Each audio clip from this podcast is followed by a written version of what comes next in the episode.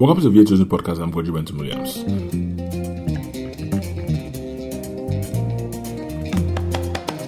The Tourism Podcast is dedicated to Africa's travel and tourism industry, where leaders in the private and public sectors get to talk to us.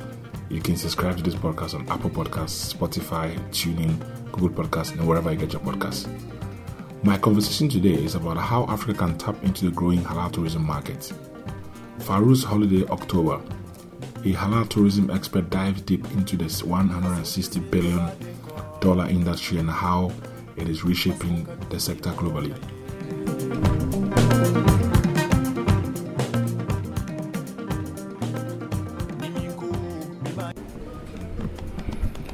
Welcome to the VA Tourism Podcast, uh, a day after the World Travel Market, uh, Africa, in uh, Cape Town, South Africa.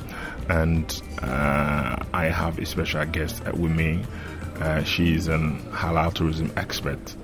And what a time to have a conversation on the 15th day of Ramadan. Fayrouz, good morning.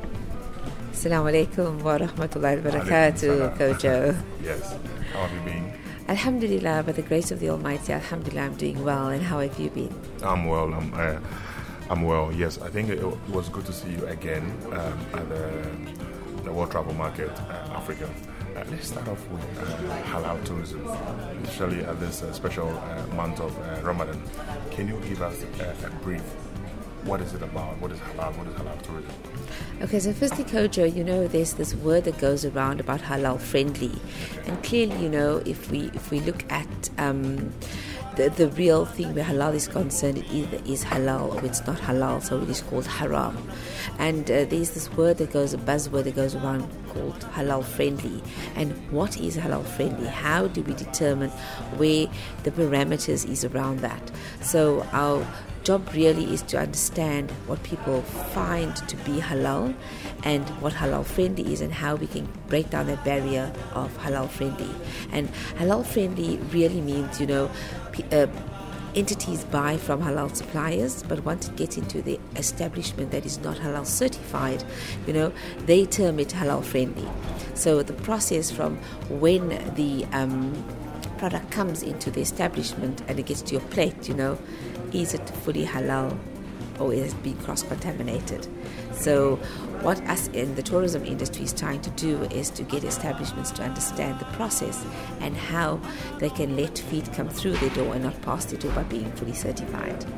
From uh, a policy standpoint, what has been the engagement to put this out there, you know, in terms of uh, if you know some regulations to be able to promote and ensure that we have this kind of industry which has a good spend if you look at the numbers?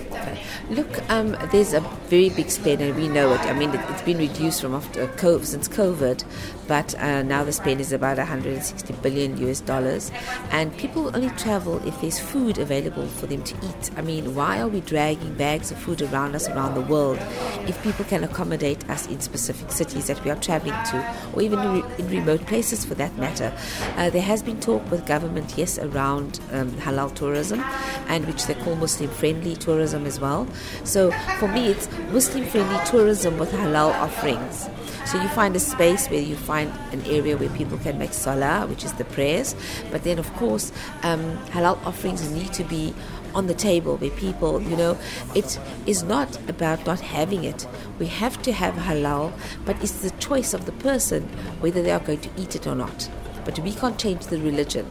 But where government is concerned, we have had conversations with them, and they are, um, you know, sitting round table with us right now to make sure um, that we find a solution, you know, to this challenge that we have, where we engage people so they understand, you know, what halal tourism is about.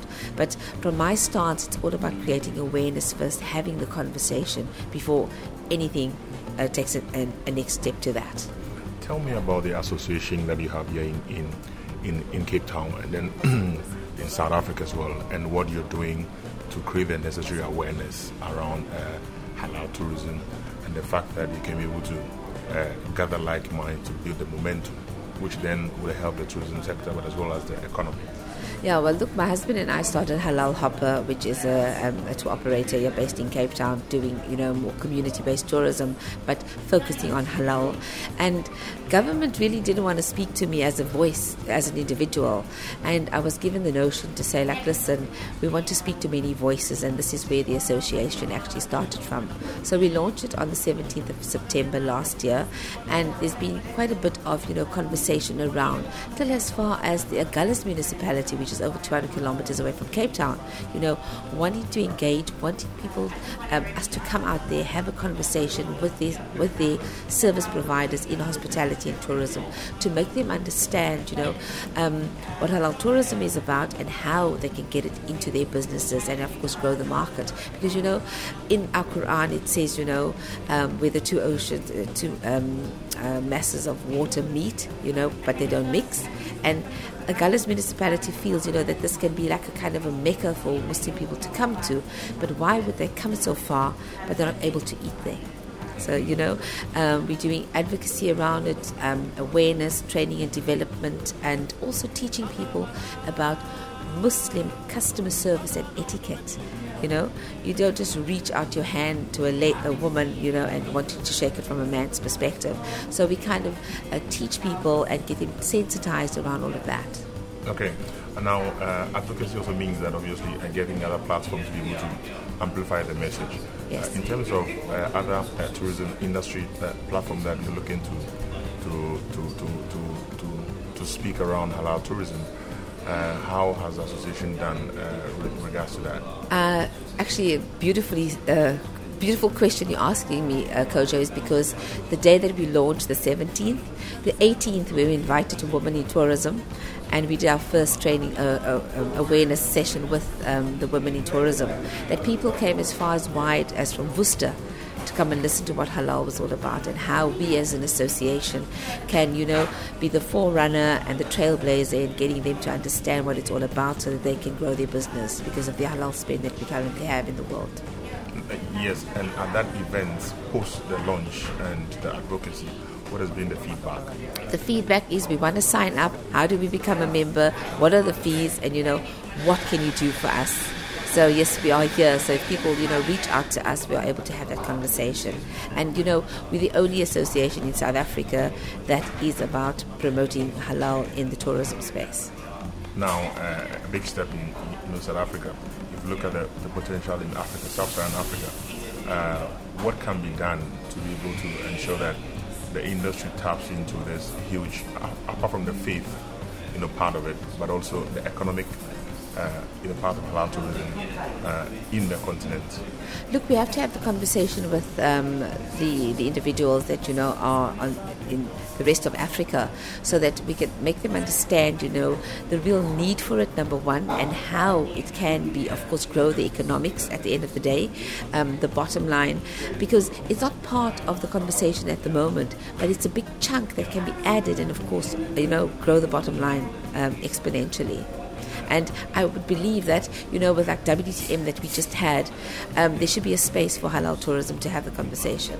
Absolutely uh, so. Finally, where do you see halal tourism from what you've started, uh, you know, with your members and with your colleagues?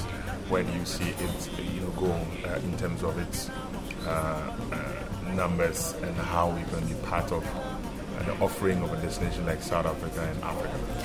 Um, with the um, current indexes that's been run by Crescent Rating, I mean, if you look at that, it, it's currently now we are to, uh, what 24% of the population, and it's growing fast and furiously. So, um, if the populations are growing, at the end of the day, we are going to need more food. So, people in different spaces, in um, whether it's ag- uh, agri processing, you know, are need to, uh, are needing to. Be- processing more food because more people are becoming Muslim. You know, um, globally, it is said that by I think the year 2030, um, more than half the population is going to be Muslim. So um, people are wanting to travel, they want to go to different places, and of course, we need to be ready to, of course, um, welcome them to those spaces. Thank you so much, You're welcome.